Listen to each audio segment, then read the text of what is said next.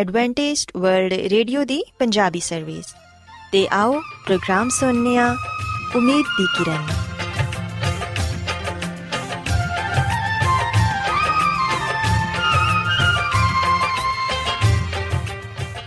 ਸਾਥਿਓ, ਮੈਂ ਤੁਹਾਡੀ ਮੇਜ਼ਬਾਨ ਫਰਾਸਲੀਮ ਪ੍ਰੋਗਰਾਮ ਉਮੀਦ ਦੀ ਕਿਰਨ ਦੇ ਨਾਲ ਤੁਹਾਡੀ ਖidmat 'ਚ ਹਾਜ਼ਰ ਹਾਂ ਸਾਡੀ ਪੂਰੀ ਟੀਮ ਵੱਲੋਂ ਪ੍ਰੋਗਰਾਮ ਸੁਣਨ ਵਾਲੇ ਸਾਰੇ ਸਾਥੀਆਂ ਨੂੰ ਸਾਡਾ ਪਿਆਰ ਭਰਾ ਸਲਾਮ ਕਬੂਲ ਹੋਏ।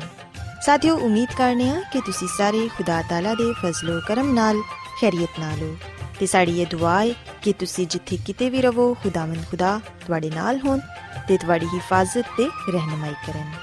ਸਾਥਿਓ, ਇਸ ਤੋਂ ਪਹਿਲਾਂ ਕਿ ਅੱਜ ਦੇ ਪ੍ਰੋਗਰਾਮ ਨੂੰ ਸ਼ੁਰੂ ਕੀਤਾ ਜਾਏ, ਆਓ ਪਹਿਲਾਂ ਪ੍ਰੋਗਰਾਮ ਦੀ ਤਫਸੀਲ ਸੁਣ ਲਵੋ।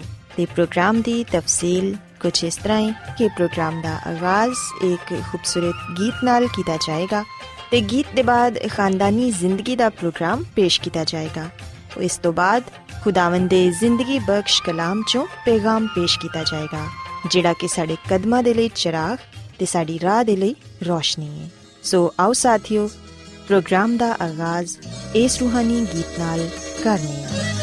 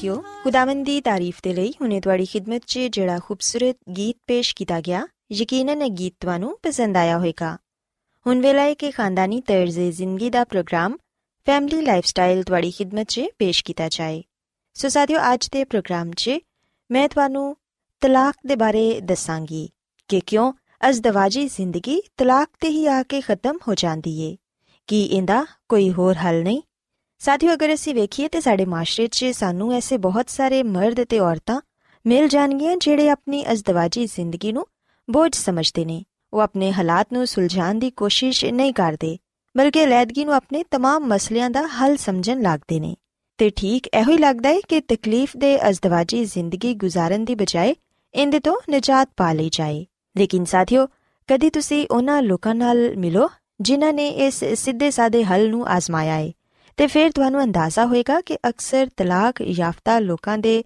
ਖਾਬ ਅਧੂਰੇ ਕਿਉਂ ਰਹਿ ਜਾਂਦੇ ਨੇ। ਉਹ ਜਿਸ ਆਜ਼ਾਦੀ ਤੇ ਖੁਸ਼ੀ ਦੀ ਖਾਤਰ ਇਹ ਕਦਮ ਉਠਾਉਂਦੇ ਨੇ, ਉਹ ਖੁਸ਼ੀ ਤੇ ਉਹ ਆਜ਼ਾਦੀ ਉਹਨਾਂ ਨੂੰ ਕਦੀ ਹਾਸਿਲ ਨਹੀਂ ਹੁੰਦੀ।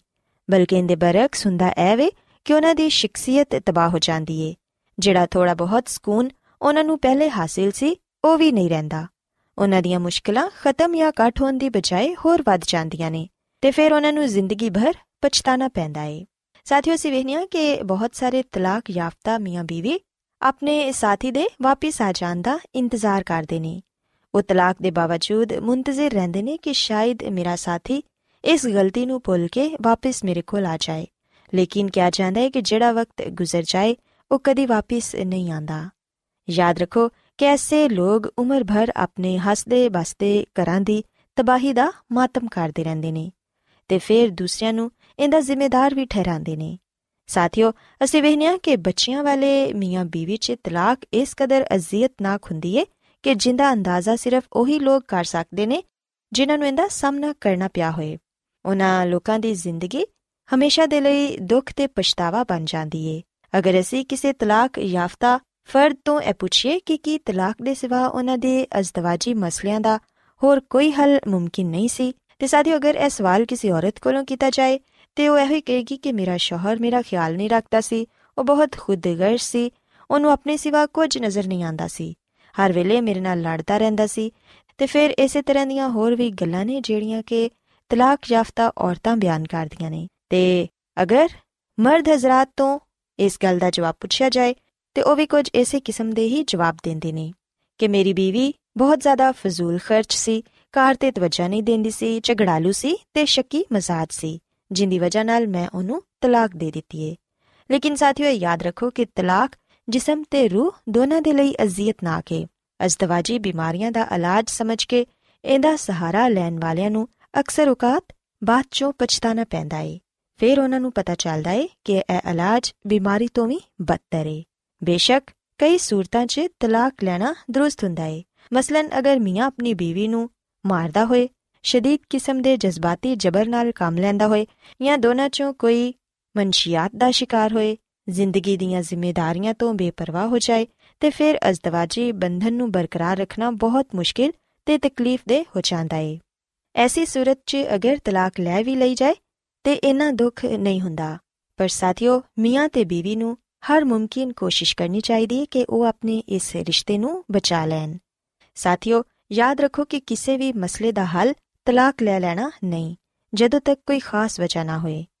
ਅਸੀਂ ਵੇਖਿਆ ਕਿ ਜ਼ਿੰਦਗੀ ਦੇ ਪੁਰਾਣੇ ਨਿਜ਼ਾਮ 'ਚ ਤਲਾਕ ਦਾ ਰਿਵਾਜ ਬਹੁਤ ਘੱਟ ਸੀ।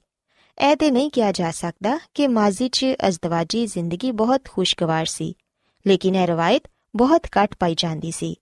ਪਹਿਲੇ ਪਹਿਲ ਅਗਰ ਖਾਨਦਾਨ 'ਚੋਂ ਕਿਸੇ ਜੋੜੇ ਦੀ ਤਲਾਕ ਹੋ ਜਾਂਦੀ ਸੀ, ਤੇ ਉਹਨੂੰ ਗੁਨੇਗਾਰ ਮੰਨ ਲਿਆ ਜਾਂਦਾ ਸੀ। ਇਹ ਗੱਲ ਪੂਰੇ ਖਾਨਦਾਨ ਦੇ ਲਈ ਸ਼ਰਮਨਾਕ ਸਮਝੀ ਜਾਂਦੀ ਸੀ। ਮਗਰ ਹੁਣ ਅਸੀਂ ਵੇਖਿਆ ਕਿ ਇਹ ਗੱਲ ਪਹਿਲੇ ਜੈਸੀ ਸ਼ਰਮਨਾਕ ਨਹੀਂ ਰਹੀ ਬਲਕਿ ਇਹਦੀ ਸ਼ਰ ਵੱਧਦੀ ਚਲੀ ਜਾ ਰਹੀ ਹੈ ਸੋ ਇਸ ਲਈ ਸਾਥੀਓ ਅੱਜ ਮੈਂ ਉਹਨਾਂ तमाम ਲੋਕਾਂ ਨੂੰ ਇਹ ਦੱਸਣਾ ਚਾਹੁੰਦੀ ਹਾਂ ਕਿ ਆਖਰੀ ਕਦਮ ਉਠਾਉਣ ਤੋਂ ਪਹਿਲੇ ਤੁਸੀਂ ਆਪਣੇ ਅਜ਼ਦਵਾਜੀ ਮਸਲਿਆਂ ਨੂੰ ਹੱਲ ਕਰਨ ਦੀ ਕੋਸ਼ਿਸ਼ ਕਰੋ ਤੇ ਜਿਹੜੇ ਲੋਕ ਇਹ ਗੱਲ ਨਹੀਂ ਸਮਝਦੇ ਤੇ ਤਲਾਕ ਦਾ ਤਰੀਕਾ ਅਪਣਾਉਂਦੇ ਨੇ ਉਹਨਾਂ ਨੂੰ ਇਹ ਜਾਣਨ ਦੀ ਜ਼ਰੂਰਤ ਹੈ ਕਿ ਤਲਾਕ ਅਜ਼ਦਵਾਜੀ ਜ਼ਿੰਦਗੀ ਦੇ ਮਸਾਇਲ ਦਾ ਹੱਲ ਨਹੀਂ ਇਹ ਵੈਸੇ ਹੀ ਹੈ ਜਿਵੇਂ ਕਿ ਕੋਈ ਸ਼ਖਸ ਆਪਣੀ ਬਿਮਾਰੀ ਦਾ ਇਲਾਜ ਕਰਨ ਦੀ ਬਜਾਏ ਆਪਣੀ ਜਾਨ ਲੈਣ ਤੇ ਉਤਰ ਆਏ। ਸਾਥੀਓ, ਯਾਦ ਰੱਖੋ ਕਿ ਤਲਾਕ ਵਾਕਿਆ ਹੀ ਇੱਕ ਜਹੰਨਮ ਹੈ ਤਲਾਕ ਯਾਫਤਾ ਲੋਕਾਂ ਨੂੰ ਇਹ ਜਜ਼ਬਾਤੀ ਤੂਫਾਨ ਥਮ ਜਾਣ ਦੇ ਬਾਅਦ ਪਛਤਾਣਾ ਪੈਂਦਾ ਏ। ਉਹਨਾਂ ਦੀ ਆਪਣੀ ਜ਼ਿੰਦਗੀ, ਉਹਨਾਂ ਦੇ ਬੱਚਿਆਂ ਦੀ ਜ਼ਿੰਦਗੀ ਬਰਬਾਦ ਹੋ ਜਾਂਦੀ ਏ। ਅਜ਼ੀਜ਼ਾਂ ਤੇ ਦੋਸਤਾਂ ਦੇ ਨਾਲ ਤਾਲੁਕਾਤ ਖਤਮ ਹੋ ਜਾਂਦੇ ਨੇ। ਸਾਥੀਓ, ਯਾਦ ਰੱਖੋ ਕਿ ਕਈ ਦਫਾ ਅੱਛੀ ਤਰਬੀਅਤ ਨਾ ਹੋਣ ਦੀ ਵਜ੍ਹਾ ਨਾਲ ਮੀਆਂ ਬੀਵੀ 'ਚ ਤਲਾਕ ਹੋ ਜਾਂਦੀ ਏ। ਖਾਸ ਤੌਰ ਤੇ ਜਿਹੜੇ ਨੌਜਵਾਨ ਜੋੜੇ ਹੁੰਦੇ ਨੇ, ਉਹਨਾਂ ਨੂੰ ਵਾਲਿਦੈਨ ਦੀ ਤਰਫੋਂ ਅੱਛੀ ਤਰਬੀਅਤ ਜਾਂ ਅੱਛੀ ਰਹਿਨਮਾਈ ਨਹੀਂ ਮਿਲੀ ਹੁੰਦੀ, ਜਿੰਦੀ ਵਜ੍ਹਾ ਨਾਲ ਉਹ ਆਪਣੇ ਰਿਸ਼ਤੇ ਨੂੰ ਨਹੀਂ ਬਚਾ ਪਾਉਂਦੇ। ਸਾਥੀਓ, ਯਾਦ ਰੱਖੋ ਕਿ ਸ਼ਾਦੀ ਜੈਸੇ ਅਹਿਮ ਮਾਮਲੇ ਨੂੰ ਹਾਲਾਤ ਦੇ ਬਹਾਉ ਤੇ ਨਹੀਂ ਛੱਡਣਾ ਚਾਹੀਦਾ। ਇਹ ਇੱਕ ਹਮਾਕਤ ਹੈ ਇਸ ਤਰਜ਼ੇ ਫਿਕਰ ਦਾ ਨਤੀਜਾ ਐਵੇਂ ਕਿ ਸਾਡੇ ਮਾਸ਼ਰੇ 'ਚ ਅਜ਼ਦਵਾਜੀ ਜ਼ਿੰਦਗੀ ਤਕਲੀਫ ਦੇ ਹੱਦ ਤੱਕ ਬੇਢੰਗੀ ਹੋ ਚੁੱਕੀ ਏ। ਤੇ ਫਿਰ ਬਹੁਤ ਸਾਰੇ ਜੋੜੇ ਆਪਣੀ ਜ਼ਿੰਦਗੀ ਤੋਂ ਤੰਗ ਆ ਜਾਂਦੇ ਨੇ ਤੇ ਇਸ ਬੰਧਨ ਤੋਂ ਨਿਜਾਤ ਪਾਉਣ ਦੇ ਲਈ ਤਲਾਕ ਦਾ ਸਹਾਰਾ ਲੈ ਲੈਂਦੇ ਨੇ। ਯਾਦ ਰੱਖੋ ਕਿ ਸਭ ਤੋਂ ਪਹਿਲੇ ਇਹ ਵਾਲਿਦੈਨ ਦੀ ਜ਼ਿੰਮੇਵਾਰੀ ਏ ਕਿ ਉਹ ਆਪਣੇ ਬੱਚਿਆਂ ਦੀ ਐਸੀ ਤਰਬੀਅਤ ਕਰਨ ਕਿ ਉਹ ਅਜ਼ਦਵਾਜੀ ਜ਼ਿੰਦਗੀ ਦੇ ਉਤਾਰ ਚੜਾਉ ਦਾ ਮਿਲ ਕੇ ਮੁਕਾਬਲਾ ਕਰ ਸਕਣ। ਇਹਦੇ ਇਲਾਵਾ, ਜਿਵੇਂ ਕਿ ਹੁਣੇ ਮੈਂ ਤੁਹਾਨੂੰ ਦੱਸਿਆ ਹੈ ਕਿ ਤਲਾਕ ਸ਼ਰਮਨਾਕ ਗੱਲ ਸਮਝੀ ਜਾਂਦੀ ਏ। ਮੀਆਂ ਬੀਵੀ ਦੇ ਇਲਾਵਾ ਉਹਨਾਂ ਦੇ ਅਜ਼ੀਜ਼ਾਂ ਤੇ ਦੋਸਤਾਂ ਦੇ ਲਈ ਵੀ ਤਲਾਕ ਅਫਸੋਸਨਾਕ ਗੱਲ ਏ। ਐਸੇ ਅਫਰਾਦ ਆਪਣੇ ਮਾਸ਼ਰੇ 'ਚ ਆਪਣਾ ਮਕਾਮ ਨਹੀਂ ਬਣਾ ਪਾਉਂਦੇ। ਸੋ ਸਾਥੀਓ ਅਗਰ ਤੁਸੀਂ ਇਹ ਚਾਹੁੰਦੇ ਹੋ ਕਿ ਤੁਸੀਂ ਤਲਾਕ ਜੈਸੇ ਰੋਗ ਤੋਂ ਬਚੋ ਤੇ ਫਿਰ ਆਪਣੀ ਅਜ਼ਦਵਾਜੀ ਜ਼ਿੰਦਗੀ ਨੂੰ ਬਿਹਤਰ ਬਣਾਓ, ਕਿਉਂਕਿ ਸ਼ਾਦੀ ਇੱਕ ਮੁਕੱਦਸ ਰਿਸ਼ਤਾ ਹੈ ਤੇ ਬਾਈਬਲ ਮੁਕੱਦਸ 'ਚ ਇਹਨੂੰ ਪਾਕ ਰਿਸ਼ਤਾ ਕਿਹਾ ਗਿਆ ਹੈ ਅਗਰ ਅਸੀਂ ਇਸ ਪਾਕ ਰਿਸ਼ਤੇ ਨੂੰ ਤੋੜ ਦਵਾਂਗੇ ਤੇ ਫਿਰ ਖੁਦਾਵੰਦ ਖੁਦਾ ਵੀ ਸਾਡੇ ਤੋਂ ਨਾਰਾਜ਼ ਹੋਣਗੇ। ਸੋ ਸਾਨੂੰ ਇਹ ਚਾਹੀਦਾ ਹੈ ਕਿ ਅਸੀਂ ਆਪਣੇ ਮਸਾਇਲ ਦਾ ਹੱਲ ਤਲਾਸ਼ ਕਰੀਏ ਤੇ ਆਪਣੀ ਅਜ਼ਦਵਾਜੀ ਜ਼ਿੰਦਗੀ ਨੂੰ ਬਿਹਤਰ ਬਣਾਈਏ। ਸੋ ਸਾਥੀਓ, ਮੈਂ ਉਮੀਦ ਕਰਨੀ ਆ ਕਿ ਤੁਹਾਨੂੰ ਅੱਜ ਦਾ ਪ੍ਰੋਗਰਾਮ ਪਸੰਦ ਆਇਆ ਹੋਵੇਗਾ। ਆਓ ਹੁਣ ਖੁਦਾਵੰਦ ਦੀ ਤਾਰੀਫ 'ਚ ਇੱਕ ਹੋਰ ਖੂਬਸੂਰਤ ਗੀਤ ਸੁਣਨੇ ਆ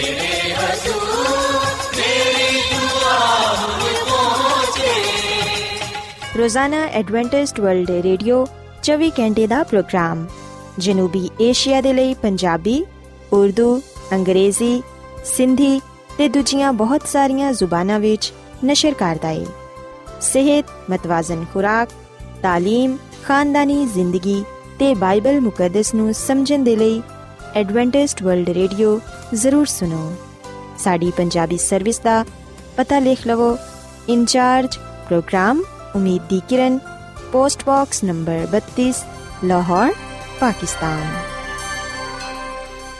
Adventist world radio ਵੱਲੋਂ ਪ੍ਰੋਗਰਾਮ ਉਮੀਦ ਦੀ ਕਿਰਨ ਨਿਸ਼ਰ ਕੀਤਾ ਜਾ ਰਿਹਾ ਹੈ ਹੁਣ ਵੇਲਾ ਹੈ ਕਿ ਅਸੀਂ ਖੁਦਾ ਦੇ ਪਾਕ ਕਲਾਮ ਚੋਂ ਪੈਗਾਮ ਸੁਣੀਏ ਤੇ ਅੱਜ ਤੁਹਾਡੇ ਲਈ ਪੈਗਾਮ ਖੁਦਾ ਦੇ ਖਾਦਮ ਅਜ਼ਮਤ ਇਮਨੁਅਲ ਪੇਸ਼ ਕਰਨਗੇ ਤੇ ਆਓ ਆਪਣੇ ਦਿਲਾਂ ਨੂੰ ਤਿਆਰ ਕਰੀਏ ਤੇ ਖੁਦਾ ਦੇ ਕਲਾਮ ਨੂੰ ਸੁਣੀਏ ਯਿਸੂ ਮਸੀਹ ਦੇ ਅਜ਼ਲੀ ਤੇ ਅਬਦੀ ਨਾਮ ਵਿੱਚ ਸਾਰੇ ਸਾਥੀਆਂ ਨੂੰ ਸਲਾਮ ਸਾਥਿਓ ਮੈਂ ਮਸੀਹ ਯਿਸੂ ਵਿੱਚ ਤੁਹਾਡਾ ਖਾਦਮ ਅਜ਼ਮਤ ਇਮਾਨੁਅਲ ਕਲਾਮੇ ਮੁਕੱਦਸ ਦੇ ਨਾਲ ਤੁਹਾਡੀ ਖਿਦਮਤ ਵਿੱਚ ਹਾਜ਼ਰ ਹਾਂ ਤੇ ਮੈਂ ਖੁਦਾਵੰਦ ਖੁਦਾ ਦਾ ਸ਼ੁਕਰ ਅਦਾ ਕਰਨਾ ਵਾਂ ਕਿ ਅੱਜ ਮੈਂ ਤੁਹਾਨੂੰ ਇੱਕ ਵਾਰ ਫੇਰ ਖੁਦਾਵੰਦ ਦਾ ਕਲਾਮ ਸੁਣਾ ਸਕਣਾ ਸਾਥੀਓ ਅੱਜ ਅਸੀਂ ਖੁਦਾਵੰਦ ਦੇ ਕਲਾਮ ਚੋਂ ਇਸ ਗੱਲ ਨੂੰ ਸਿੱਖਾਂਗੇ ਤੇ ਨਾਲੇ ਇਸ ਗੱਲ ਨੂੰ ਜਾਣਾਂਗੇ ਕਿ ਖੁਦਾ ਦਾ ਕਲਾਮ ਸਾਨੂੰ ਸ਼ਾਦੀ ਦੇ ਬਾਰੇ ਕੀ تعلیم ਦਿੰਦਾ ਹੈ ਸਾਥੀਓ ਆਓ ਅਸੀਂ ਇਸ ਗੱਲ ਨੂੰ ਵੇਖੀਏ ਕਿ ਸ਼ਾਦੀ ਕੀ ਏ ਸ਼ਾਦੀ ਕਿੰਨੇ ਮੁਕਰਰ ਕੀਤੀ ਏ ਇਹਦੇ ਬਾਰੇ ਸਾਨੂੰ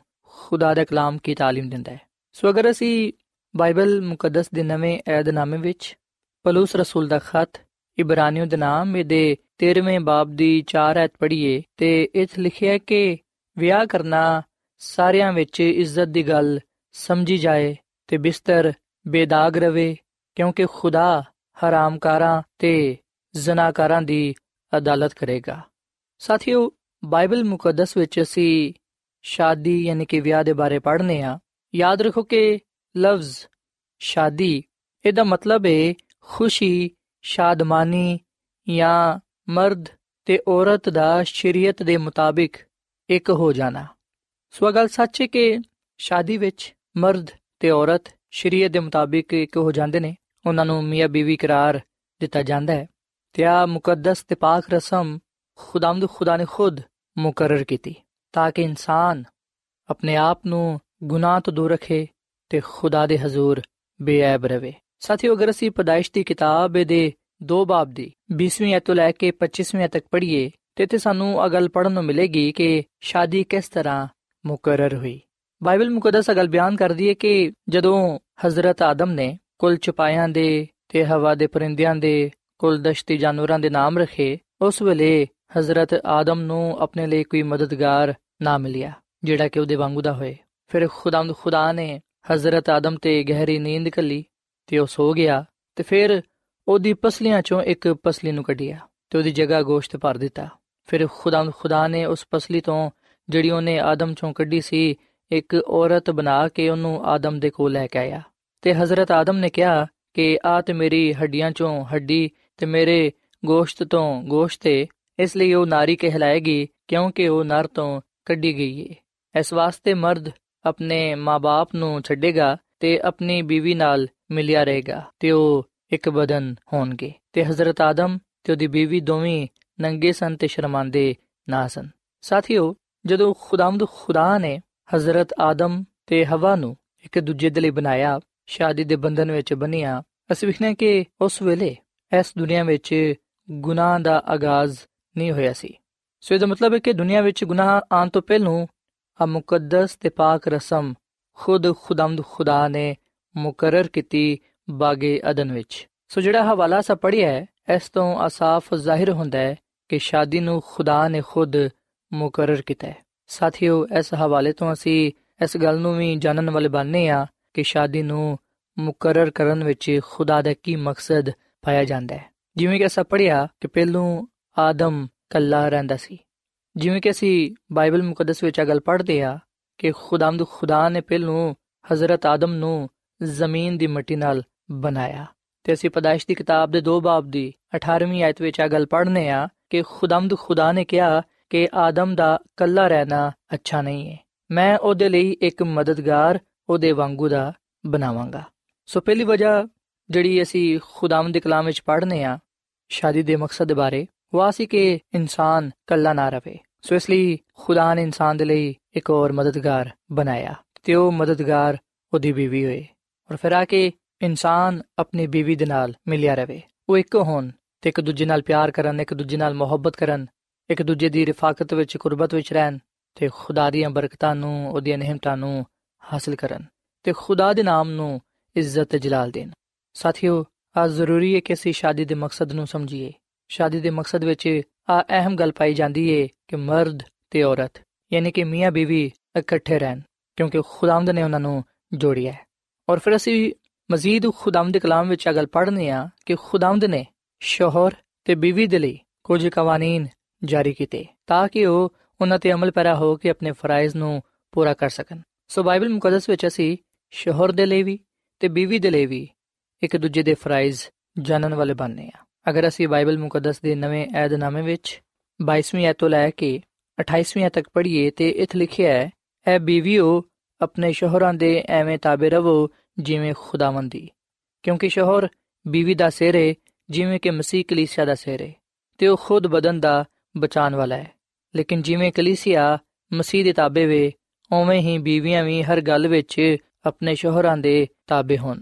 ਤੇ ਐ ਸ਼ੋਹਰੋ ਆਪਣੀ ਬੀਵੀਆਂ ਦੇ ਨਾਲ ਤੁਸੀਂ ਮੁਹੱਬਤ ਰੱਖੋ।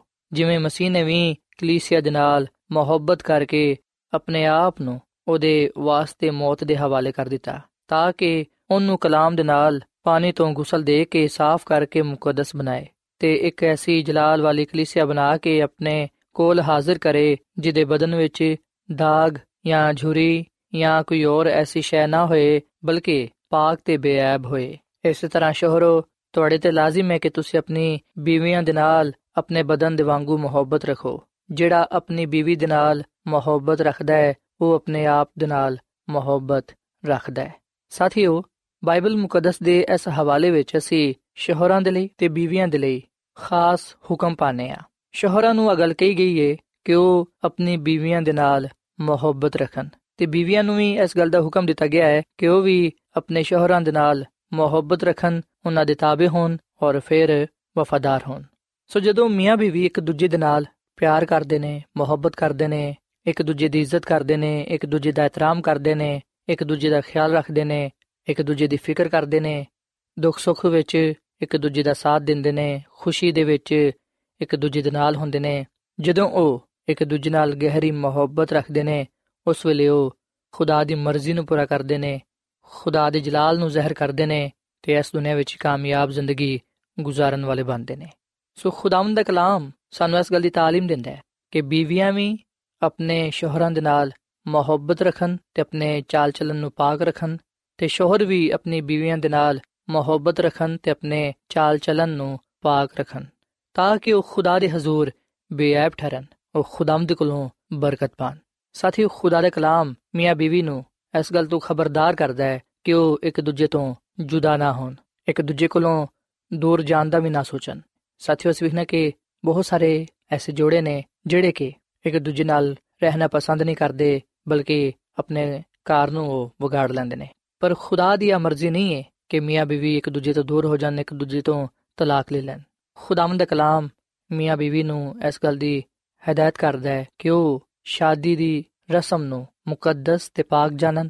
ਇਸ ਗੱਲ ਨੂੰ ਯਾਦ ਰੱਖਣ ਕਿ ਖੁਦਾ ਨੇ ਨੂੰ ਖੁਦ ਮੁਕਰਰ ਕੀਤਾ ਹੈ ਤੇ ਖੁਦਾ ਨੇ ਖੁਦ ਉਹਨਾਂ ਨੂੰ ਜੋੜਿਆ ਹੈ ਤਾਂ ਕਿ ਉਹ ਇੱਕ ਦੂਜੇ ਤੋਂ ਜੁਦਾ ਨਾ ਹੋਣ, ਬਲਕਿ ਇੱਕ ਦੂਜੇ ਨਾਲ ਪਿਆਰ ਤੇ ਮੁਹੱਬਤ ਕਰਦੇ ਹੋਇਆਂ ਆਪਣੇ ਚਾਲ ਚੱਲਣ ਵਿੱਚ ਪਾਕ ਹੋਣ ਤੇ ਖੁਦਾ ਦੇ ਹਜ਼ੂਰ ਬੇਅਬ ਠਹਿਰਨ, ਤਾਂ ਕਿ ਖੁਦਾਵੰਦ ਉਹਨਾਂ ਨੂੰ ਬਰਕਤ ਦੇਵੇ।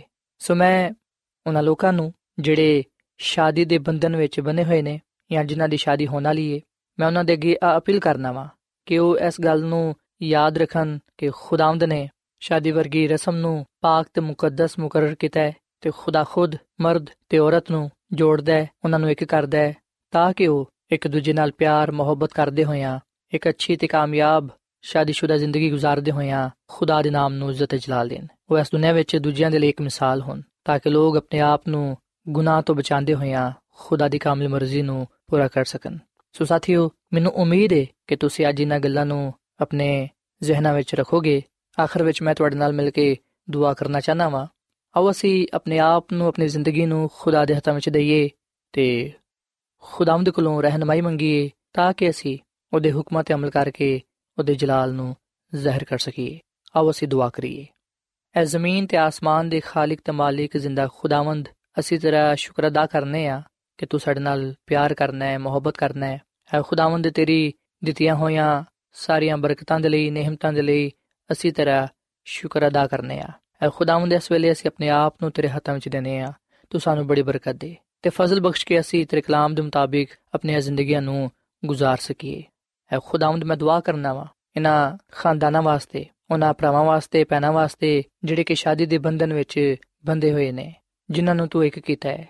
ਐ ਖੁਦਾਵੰਦ, ਇਹਨਾਂ ਨੂੰ ਫਜ਼ਲ ਦੇ ਕਿ ਜਿਹੜੇ ਸ਼ੋਹਰ ਨੇ ਉਹ ਆਪਣੀਆਂ ਜ਼ਿੰਮੇਵਾਰੀਆਂ ਨੂੰ ਪੂਰਾ ਕਰ ਸਕਣ ਤੇ ਜਿਹੜੇ ਬੀਵੀਆਂ ਨੇ ਉਹ ਆਪਣੀ ਜ਼ਿੰਮੇਵਾਰੀਆਂ ਨੂੰ ਪੂਰਾ ਕਰ ਸਕਣ, ਤਾਂ ਕਿ ਆ ਇੱਕ ਦੂਜੇ ਦੇ ਨਾਲ ਪਿਆਰ ਤੇ ਮੁਹੱਬਤ ਕਰਦੇ ਹੋਇਆਂ ਤੇਰੇ ਨਾਮ ਨੂੰ ਜਲਾਲ ਦੇਣ। ਐ ਖੁਦਾਵੰਦ, ਸਾਨੂੰ ਤੌਫੀਕ ਦੇ ਕੇ ਅਸੀਂ ਸ਼ਾਦੀ ਦੀ ਰਸਮ ਨੂੰ ਮੁਕੱਦਸ ਤੇ ਪਾਕ ਜਾਣਦੇ ਹੋਇਆਂ ਇਹਨੂੰ ਨਾਪਾਕ ਜਾਂ ਇਹਦੀ ਬੇਹਰਮਤੀ ਨਾ ਕਰੀਏ, ਬਲਕਿ ਇਸ ਗੱਲ ਨੂੰ ਜਾਣੀਏ ਕਿ ਆ ਇੱਕ ਖਾਸ ਮਕਸਦ ਲਈ ਹੈ ਜਿਹਨੂੰ ਤੂੰ ਜੋੜਨਾ ਹੈ, ਉਹਨੂੰ ਇਨਸਾਨ ਜੁਦਾ ਨਹੀਂ ਕਰ ਸਕਦਾ। ਐ ਖੁਦਾਵੰਦ, ਮੈਂ ਸ਼ਾਦੀशुदा ਜੋੜਿਆਂ ਦੇ ਲਈ ਦੁਆ ਕਰਨਾ ਵਾ। ਇਹਨਾਂ ਨੂੰ ਤੂੰ ਬੜੀ ਬਰਕਤ ਦੇ, ਇਹਨਾਂ ਦੀ ਔਲਾਦ ਨੂੰ ਤੂੰ ਬੜੀ ਬਰਕਤ ਦੇ। ਜਿਨ੍ਹਾਂ ਦੀ ਔਲਾਦ ਨਹੀਂ ਹੈ, ਤੂੰ ਉਹਨਾਂ ਨੂੰ ਇਸ ਨਿਹਮਤ ਦੇ ਨਾਲ ਨਵਾਜ਼ ਤਾਂ ਕਿ ਉਹ ਤੇਰੇ ਨਾਮ ਦਾ ਸ਼ੁਕਰ ਅਦਾ ਕਰਦੇ ਹੋਇਆਂ ਤੇਰੇ ਨਾਮ ਨੂੰ ਇੱਜ਼ਤ ਤੇ ਜਲਾਲ ਦੇਣ। ਐ ਖੁਦਾਵੰਦ, ਤੂੰ ਸਾਡੇ ਸਾਰਿਆਂ ਦੇ ਨਾਲ ਹੋ ਤੇ ਸਾਨੂੰ ਸਾਰਿਆਂ ਨੂੰ ਤੂੰ ਆਪਣੇ ਕਲਾਮ ਦੇ ਮੁਤਾਬਿਕ ਜ਼ਿੰਦਗੀ گزارਣ ਦੀ ਤੌਫੀਕ عطا ਫਰਮਾ। ਕਿਉਂਕਿ ਇਹ ਸਭ ਕੁਝ ਮੰਗ ਲੈਨੇ ਆ ਤੇਰੇ ਅਬਦੀ ਤੇ ਜਲਾਲੀ ਨਾਮ ਵਿੱਚ। ਆਮੀਨ।